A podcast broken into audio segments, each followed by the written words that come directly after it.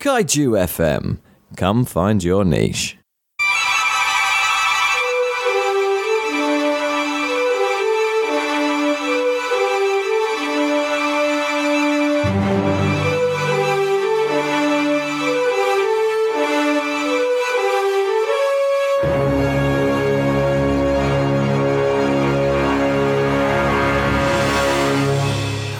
Welcome to this week's episode of The Prestige, a podcast about films made by film lovers for film lovers.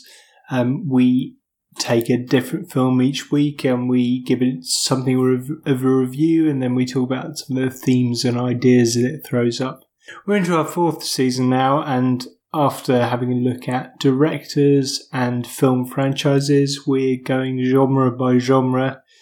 And after a sub season on martial arts films, we're starting with vampire films this week. And we have a special guest with us who is going to give her opinion on this particular facet of cinema. We're going to start with German Expressionism this week. And that guest is Jennifer Wright. I don't know, do you prefer Jen or Jennifer? Oh, good, good, Jennifer. Jennifer's good. Go Jennifer, right, that's more official. E- either of the two. Very is formal. fine. Very formal. um, Jennifer Wright, who works with me in Leeds. Before before we start, we generally begin each episode with what we've been watching, enjoying, listening to, reading, anything that has caught our attention in culture in the past couple of weeks since we recorded last. So I think we should go with our guest to start with. Uh, Jen, what have you been consuming? Okay. Yeah, two things. Uh, the first is Chernobyl, the miniseries that's been on uh, HBO. Um, I think it's HBO. Yeah, absolutely fantastic. Uh, and linked to that is Summer of Rockets. It linked to it in the sense of the nuclear theme. So those two, and that's a BBC drama. So, but Chernobyl, I think it's rated the sort of the highest rated drama on IMBD ever or something, um, and that's just absolutely extraordinary. Um, and Summer of Rockets as well, the Poliakoff um, series. Both of those two really stand out as being exceptional for me. I must say, I've not heard of uh, Summer of Rockets, but I'll have to check it out at some point.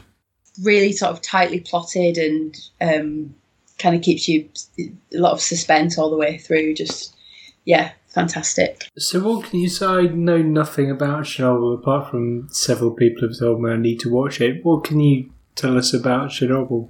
Um, it, it's obviously the, the the the thing that is fascinating about it is the fact that it's got this the, the way that it deals with how the communist regime tried to sort of um, repress what was happening at the time, and so it uses in some times, it uses some archive footage of what they told the people that it was all under control. Hmm. Um, and a lot of the time, it's actually quite um, that there's long moments of just like dialogue and just it, it's not necessarily um, over the top or anything. It's it, it it's it's just extraordinary. it, it it really just brings it home, like the the sort of magnitude of, of the disaster and everything. Um, so I just really, really, really recommend it. The guy that the screenwriter um, who's done it is on Twitter, and he's I think I think he based a lot of it on this uh, Voices from Chernobyl, um, which was like a, a sort of first hand account of somebody who lived there. Um, it's just it's like it gets the emotion of it, but it also gets the science of it as well. So it's yeah, it's just it's just fantastic.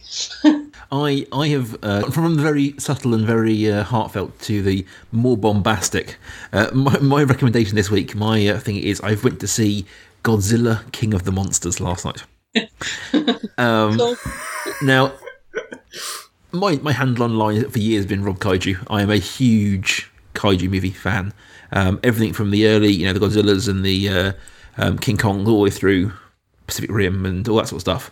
Um, so, like, it, it, it's right in my wheelhouse. I'm gonna be sort of very forgiving of the movie. I'm going to be very open to the movie at what it is, but hands down, I absolutely loved it. I think it is stunningly beautiful. um, in the way it handles some of the uh, giant monsters or titans, as they call it. Um, it's so beautiful. I mean, it, the the human characters are probably a little lightly written, a little bit uh, sort of cliche written at times.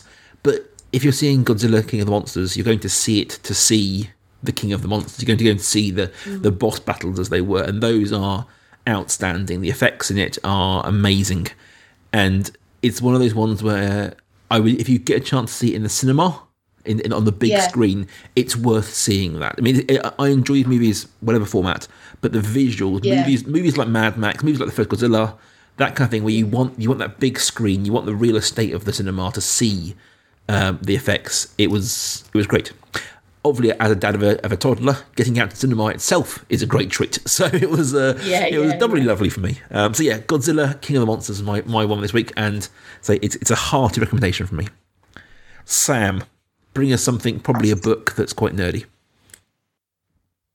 No, sadly, not not that nerdy. Um, also, not a book. It's. I mean, I tend to. Well, we Jen and I have a colleague, and I've spoken to him about this in great depth because we, yes, we Stephen and I share this love of not particularly highbrow action films. Um, and it's the latest one from J.C. Chandor, starring. Well, it has a brilliant cast. This is one of the reasons that I decided to watch it because it's got it's an ensemble cast. It's got Ben Affleck, Oscar Isaac, Charlie Hunnam in it, and it, it's sort of if you've watched Narcos, then it's kind of the the slick Hollywood version of that. Um, it's called Triple Frontier, and it was released on Netflix. And this is the only reason why I've seen it because, as a, another dad of a toddler, I haven't been to I haven't been to the cinema in about three years. But if something's on Netflix, then I can watch it. Have kids; they're Uh, brilliant. So that's why I saw it. So as as Sam says, we are starting up our second mini season of season four. So season four B, um, we are going to be looking at the vampire genre from its whilst not its earliest incarnation, the certainly the one that uh, raised it, rose it to prominence and one of its earliest, and most influential movies. We're going to be looking at the 1922 movie Nosferatu.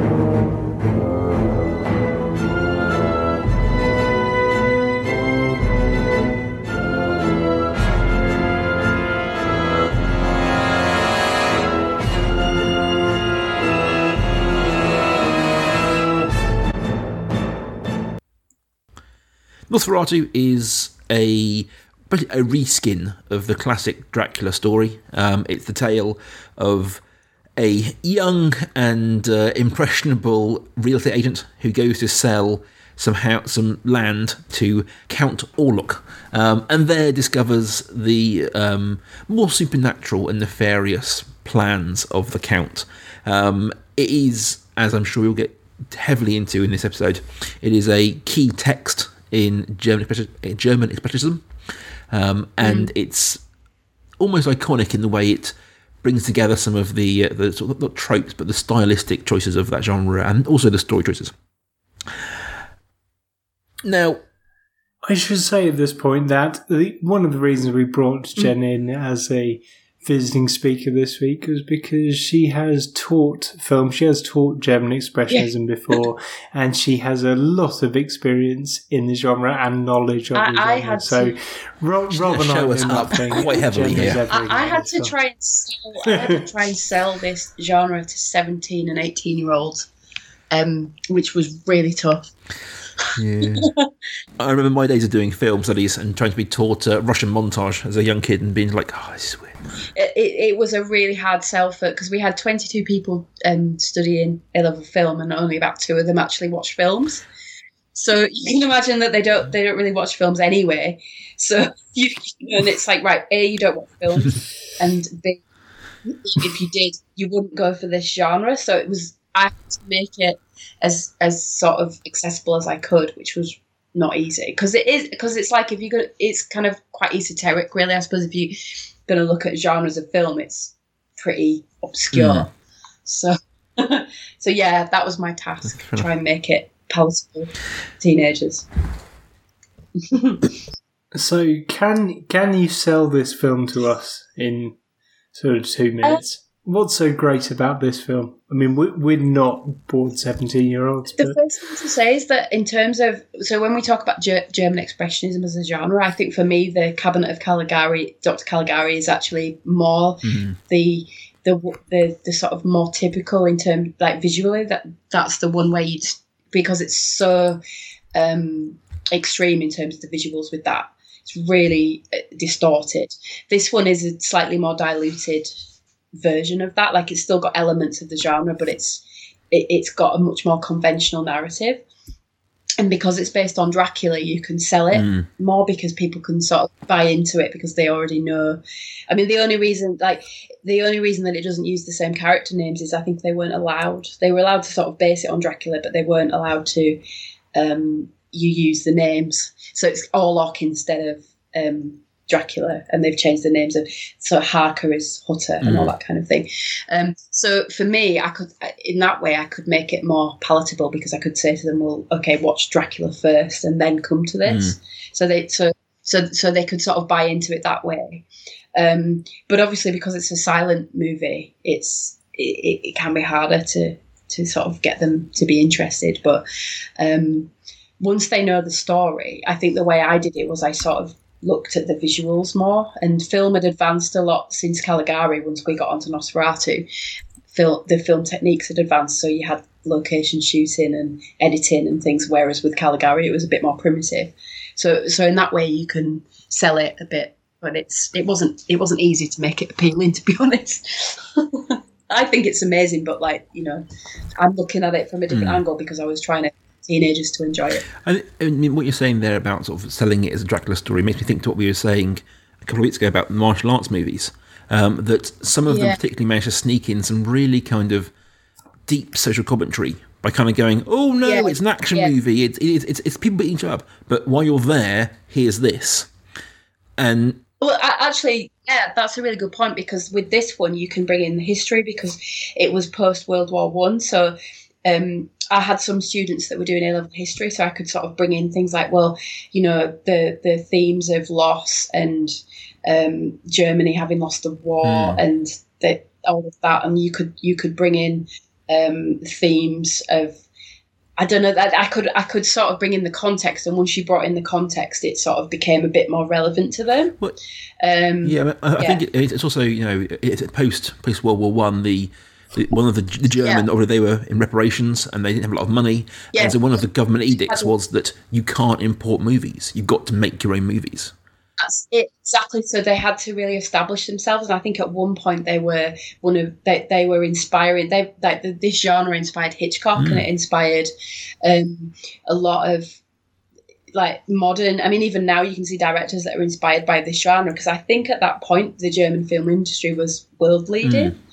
Um, so th- there are there what the way- what you tend to do with people that are reluctant to engage with it is you tend to work backwards. So you might you might tell them about Tim Burton and stuff like that, or actually, I mean something I'm going to mention later, but like the Babadook.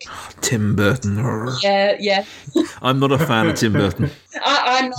I'm to be You've, Jen, you've you've just mentioned two things that Rob is not a fan Sorry. of, like Tim Burton and the Babadook. It's like you've you've you've tried to find things No, that no, Rob you wouldn't you know what? like. I'm not a fan of Tim Burton either, but but I had to put my because I'm trying to Mm, sell this film to teenagers, and so I had to say, oh well, you know, look at Tim Burton, and I had to sort of work backwards. And also, I think it's um, I'm trying to think who else was. I'm sorry, I'm thinking too far ahead in the genre because I'm thinking of Ridley Scott being inspired by Metropolis. But you can you could sort of work work backwards and show them modern reincarnations of German expressionism, and they could sort of buy into it more. But actually, like the Babadook, uh, as you said, I know you said you're not a fan, but but visually, the the creature of the Babadook is Mm. basically it's got the same kind of look as Nosferatu. So it that the look of that character is completely of um, how we imagine uh, Dracula and like monsters to look, the elongation and everything. So that's how I did. it Anyway. Yeah, I mean, as as a, a recovering goth, I can I I see in this so much of that culture. You know, the, the, the, a lot of the, the, the, harsh shadows, the the pale faces, like a lot of that Yeah. kind of even modern day goth culture comes from this, this similar sort of place. Yeah, definitely. I I really admire how they um the is I think it's Max Schreck the actor. Obviously, there's it's all just visual. Mm. There's obviously there's no dialogue, and you've just got the intertitles. But in terms of, I just love how he's dominated by the doorways, and uh, one of the themes of um, German expressionism is that the characters are dominated by their surroundings, and they even managed to get that with him. Like the doorway is taller than him every time he appears, and he sort of because they had such primitive film technology, but they still managed to create an element of supernatural in in the way that he appears. I I, I admire that. Something I loved about the way it was framed is that in, it never really used the whole Yeah. frame, even though. It, I mean, it, don't know what the limitations of shooting were, but sort of even within this fairly restricted Yeah. frame, there was sort of the cut off of a tunnel Yeah. or a doorway or an archway or a shadow or something. The And it felt, felt because of that, it felt very claustrophobic. Irish shots, you know, they have the Irish sh- iris shot, I think it's called, where, um, and that was a trait of silent movies where you have an iris in and an iris out at the beginning and the end of a scene, and so it sort of makes it look like it's been seen from an eye. But um, I like the fact that there was foreshadowing in the um, shapes. So, like for example, when um, when Hutter is in his bed before he meets Orlok, and the shape of the bed, the the kind of bedstead it is shaped in this like coffin shape over his head, and and that's the same shape you see when you meet Orlok, and it's there's a lot of foreshadowing in the way that the set is designed. The one that I, I noticed that I really loved was the when he first meets the count. The count he's holding keys. He's holding the keys to his um to the castle, and it's a lovely like. When you see him later with the long claws on his hands, and that, that kind of the visual sort of echo of that moment early on, and almost and we're echoing back through the movie. I really love that. Like he just stood there holding these keys, and like, are those keys? Are those fingers? And he's like, oh, they're result to be keys. But later on, they bring it back as claws. It's lo- lovely. I love that bit. And also, do you know? Do you remember? There's a, like an extreme close up of the polyp with the tentacles, and I don't know if you realize recognize this, but they have the same image on the. You know, when Knock is in the cell, so there's image on his wall of like this polyp, Mm. the, and there's this theme. The tentacles. There's this theme of crossing borders, but being sort of pulled, propelled back Hmm. and I think that they reflect that in the the in those fingers. It's like these long fingers that can just kind of reach to because there's a sort of theme of longing in there, which I think links to the context with the amount of death that would have been in in the mind of the contemporary audience, with you know, with all the coffins and everything, Yeah. because obviously they'd just gone through the war and everything, and the returning soldiers and all of that. So I don't know. I just I think visually, like the visual metaphors are actually quite um, they link together throughout the film. Something I I was thinking about is that this is a very, I mean, it, it says at the beginning it's set in 1938, but Paracelsianism that they talk about when they're talking about um, the the the medical guy um, associated with this actually died out in the late 17th century. So this is already completely archaic. So I wonder how how much of that is is sort of encoding this idea of longing because, well, like you say, it's reaching back. Well, it, it, it is it is archaic because it talks about the plague and stuff like that, which is um, so. I think they just have to find metaphors because I think there's there's got to be some modern like the contemporary audience is going to be reading so much into the coffins and all of that because they and there's a scene when I think Ellen is on the beach and she's looking out to sea and there's um, all these graves that are like crosses. And that harks back to Caligari. There's the, that's such a, a a visual image in that film as well, and it just kind of draws it all together if you look through the film, you'll see that there's loads of times when the image of the cross appears um, on windows and things, and it, it's I think it's it's like a deliberate. They draw a cross on the on the door to indicate that that door is uh, somebody in that house has died. So it's like that sort of theme of death is just and I think you've got to link that to the social context because but maybe they, they couldn't maybe face that at the time so they decided to set it in the past mm. because that could they could sort of mm. displace the the current feelings because you can't evaluate how you feel at the time can you? You you don't have the the retrospective sort of ability to look back so you maybe they think oh well if we situate it in the past it it makes it easier for us it sort of removes it a little bit Well, it's also like the, uh, the way that even in this day and age, the, the, good movie makers use sci-fi, science fiction, and period films to say something about now. I mean, I think about Black Klansman from last, from last year. Like that's clearly set not in now, but it's about, it's really Yeah. about now. Um, and so much so much sci-fi is about is dealing with what's happening now, but in a you know caging it in this wrapper of like, oh, it's not about now, so we can talk about these things without getting het up. But at the same time, it is still about now. and that's actually a, a, a theme across all of a lot of uh, well the German expressionist movies that I've seen that that's because they do that as well in Caligari they situate it in the past because I think they just couldn't deal with their current situation. They, they had that humiliation they, they, they had the reparations and everything and um, you can't analyze something when you're going through it. So I think that they sort of thought well if we situate it in the past it gives us a bit of a bit of safety kind of I I wondered because that scene where um Knock gets pursued by the townspeople Oh, yeah, yeah, yeah. and escapes with the scarecrow, and the the film the the camera lingers a bit too long on the fact that this scarecrow is torn to bits hmm. by the townspeople. yeah And I just wondered how much that was a symbol of something, and I wasn't sure what it was. And I'm thinking now, this is what this might be a symbol of. This might be so the the anger behind. I mean, like you say, having having to pay reparations and not knowing your place in the world, and and there, there's sort of a, a an angry cry is this this violence, this ridiculous violence towards the scarecrow. I think it comes back to the way that we always deal with these things. I think it's something like even the Vietnam War or 9/11. Like films that were actually about 9/11 didn't appear for years afterwards, but films that were somehow about that and evoke the imagery of that and evoke ideas of that came about a lot sooner. Because you, you deal with you, as, as as Jennifer says, they like you, you you can't you only deal with these things in retrospect. Do, you know what was a kind of recurring theme for me was the I don't know if I'm if I'm right here, but there seemed to be a real um, worry that about they wanted to close their borders, and it was this thing of contamination seemed to be a theme, like blood diseases and things like that. Like they're wanting to keep out outsiders. Um, so I I wondered if if um, that that sort of persecution because it depends how you think Knock is being portrayed, whether we're supposed to sympathise with him or whether he's. Um, because actually, there's a common thread across German expressionist films where you've got one lunatic.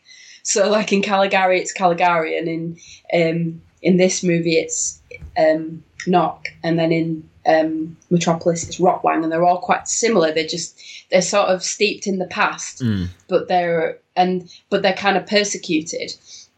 So I I wondered whether there was some kind of theme of outsiders and suspicion of outsiders, and I don't know. That was just something that occurred to me. I think, I mean, it- obviously, looking at this post World War, there's going to be a feeling in Germany, particularly, of like of this mixture of shame at who they Yeah, are, exactly, exactly. what's happened, but also a somehow sort of this almost dislike of the rest Yeah. of the world because the rest of the world was the one that killed them all, all their friends. Like they're all going to have, have lost people to Yeah. foreign enemies. So it's a really sort of weird, diversive moment in sort of the German psyche because they're going to be dealing with both these things. that that's another way I think you can sell sell it as a as a genre because it's actually like this melting pot of so many because you don't just look at the film in isolation you look at the social mm. and historical and political context and everything else that was going on at the time. And it's like the visual the visual style is sort of a manifestation of all of that like the distortion of it and the claustrophobia and the because they're in such a dark place. And that's what I find so mm. interesting about it because it's, it's like a social product you know um, of how they were feeling about themselves at the time because like you say they couldn't um, they had to develop their own film industry so it's quite insular and it's you Mm. know it's like them examining their own Hmm. conscious I, I wonder the question of whether or not you can see vampires is arises here because you've got um, Orlok on the on the boat and you have shots where you can see him and then shots where the sailor's looking Yeah, at something yeah. that isn't there and I wonder whether that is that is tied up in this idea of like you said Rob sort of feeling like you belong to something and, and also you're angry at the rest of the world. This seems seems to be sort of like this liminal state of the vampire sort of has something to say about the liminal state of what it is to be German at this point in history. I think, I think that that you, you do touch on something else there that we haven't touched much more on is that the idea that, that, that Nosferatu here established a a blueprint for vampires. yeah So he isn't he isn't the I suppose the suave Dracula that we kind of know from pop culture. Yeah He's very much a different sort of man. And even to, to this day, if anyone, either of you have seen What We Do in the Shadows, which is a vampire movie, yeah yeah yeah I was going to mention that like, one of the vampires is basically Nosferatu. That is what he is. It's a type of vampire. You don't see it all the time, but it's one that's been there a lot. This idea that's Yeah. almost in like inhumanly transformed um, vampire. I think you can see it in Yeah. in Yeah. the uber vamps of something like Buffy. Um, or even even Yeah. some more, you know, some of the, the Blade film, particularly the second Blade film, we start getting into these the vampire sort of hybrids. Like there's idea, there is always an idea that you see again and again and again of vampirism, not only as like a moral degradation, which you see a lot of, because that kind of smartness, but there's all this physical degradation that isn't as mm. common as a trope that you see, but you do see it, it comes from here. The idea that this man who, like, when you see him at the start, he looks weird, but he, he gets more and more grotesque, more and more distorted. And even that famous shot when he's walking up the stairs and the shadows are growing Yeah. and stretching and shrinking and turning. The idea of this vampirism is a physical deforming mm. curse mm. comes from this kind of movie. the genesis of so many more similar incarnations Hmm. of it. Yeah, and I know what I know what you're saying. I'm rewatching Buffy currently, so it's right in my head. I've never seen Buffy. I was an X Files. I was more an X Files. Uh, I, I'm just a general TV nerd. So apart from Buffy, do do we have sort of suggestions for places that watching could take us following on from Nosferatu? Jen, you, you well, I was gonna gonna offer Jen first. suggestions based on this one. Um, I mean, the thing the thing about that is, I know you said to sort of keep it to a couple, but it's really hard to do that because it you to see the evolution of German expression expressionism of a genre, you've kind of got to start with Caligari and then go on to Metropolis because there's still um, similar themes across all three. There's like a thread that links all of them together. But the thing that sort of changed around it was the technology and the scope of cinema because Metropolis is really quite advanced and it inspired Blade Runner, obviously. So it's like, you know, you can see how it's um, been sort of taken up by modern directors. But, um, but in terms of vampire movies, I was going to say the Let the Right One In because I just love Let the Right One In, the, not the remake, the original. I love, I just love it. I think it's one of the best vampire movies I've seen. Sam, what about you? Um, I had a few, and I'm going to ignore them all. Um, I want to talk about book because it was just when when you're talking about Dracula there, and we haven't talked very much about the fact this is based on Bram Stoker. Um, but something else that uses Stoker's character, and I think is brilliant. One of the best books. Uh, well, certainly the first volume is one of the best books I've ever read. Is the League of Extraordinary Gentlemen, um, which has Mina Harker amongst other luminaries of 19th century literature in different scenarios. And I think it, it speaks to a lot of the stuff we're talking about, seeing things in retrospect and history, and it's also just brilliant. So, yeah, my one recommendation for this week is The Extraordinary Gentlemen. Excellent, excellent. I've I've got two, as is my want. Um, I'm going to follow the director, F.W. Murnau. um, who directed this uh, the, the. Um, and I want to talk about his very last film that he ever made, which is a film called Tabu, T A B U. Um, a story of the South Seas. And it's, it's a stale film set in Bora Bora in South Seas about a young couple who are in love and combating an old warrior. He's just called the old warrior, um, an elder of the tribe who want to kind of stop them sort of falling in love. Um, a, it's a great film. It's a really good film. If if I, I have a sort of a love for that kind of South Seas adventure kind of movie, and this is a very very good one. But also you can see the echoes of the work here, particularly in the character of the old warrior. He is a physically imposing without being physically big character. He has that same kind of sort of look, not as as heightened certainly as Nosferatu, but he has that kind of slightly haunted, slightly older person look, um, and you can see that echoing through his work. Um, it is in no way as famous as something like Nosferatu, um, but if you do like Nosferatu, um, the director does some awesome, some great work, and this was his last film in 31. My second, my second recommendation um, comes from a couple of years later, and that's the 1935 classic movie, The Bride of Frankenstein. Um, Mm-hmm. I, I, this is, I'm a big um, horror movie buff. I love this movie. Um, a, I think you've got to look at the idea that Nosferatu certainly popularised the idea of a, of a monster movie. Um, it, it, it was a big part of that kind of genre at the time, and this is a excellent addition to it. But also the visuals, the the, the, the harsh lighting, the deep shadows, the angular posing and angular framing that you get from German Impressionism had made that leap to the US. Um, and in the work um, of James Whale in Bride of Frankenstein, you can see that kind of like the really harsh lighting, the shadows, the the, the, the, the looks of it. You can draw a very a very thick line essentially from, from the Impressionism movement over into this kind of these genres in America. So those are my two: Tabu and Bride of Frankenstein. Well, thank you very much to Jennifer for lending us your words of wisdom about the film this week. Oh, thank you so much for having me. I've really enjoyed myself. which, will- which will get you back for uh, more things in the future. oh, I would love to. I would be so honoured. I really enjoyed it. Thank you. Uh, Rob, what are we talking about next week? So next week, guys, we are moving from the twenties into the thirties, and we're going to be picking up with the, I suppose, in many ways, the inspiration and inspired by this week's movie. We're going to be looking at the 1931 movie Dracula, um, starring Bela Lugosi, one of the uh, sort of the real pillars of the genre. Um, so yes, we should be back in two weeks' time with that. Till then, you can find both of us online at Pretty Podcast. You can find just me at life underscore academic. and you can find me at Rob Kaiju. Well, thank you again, Jennifer, for being our, our guest, our ringer, and certainly raising the game this week. And we shall see all of you guys back here in two weeks.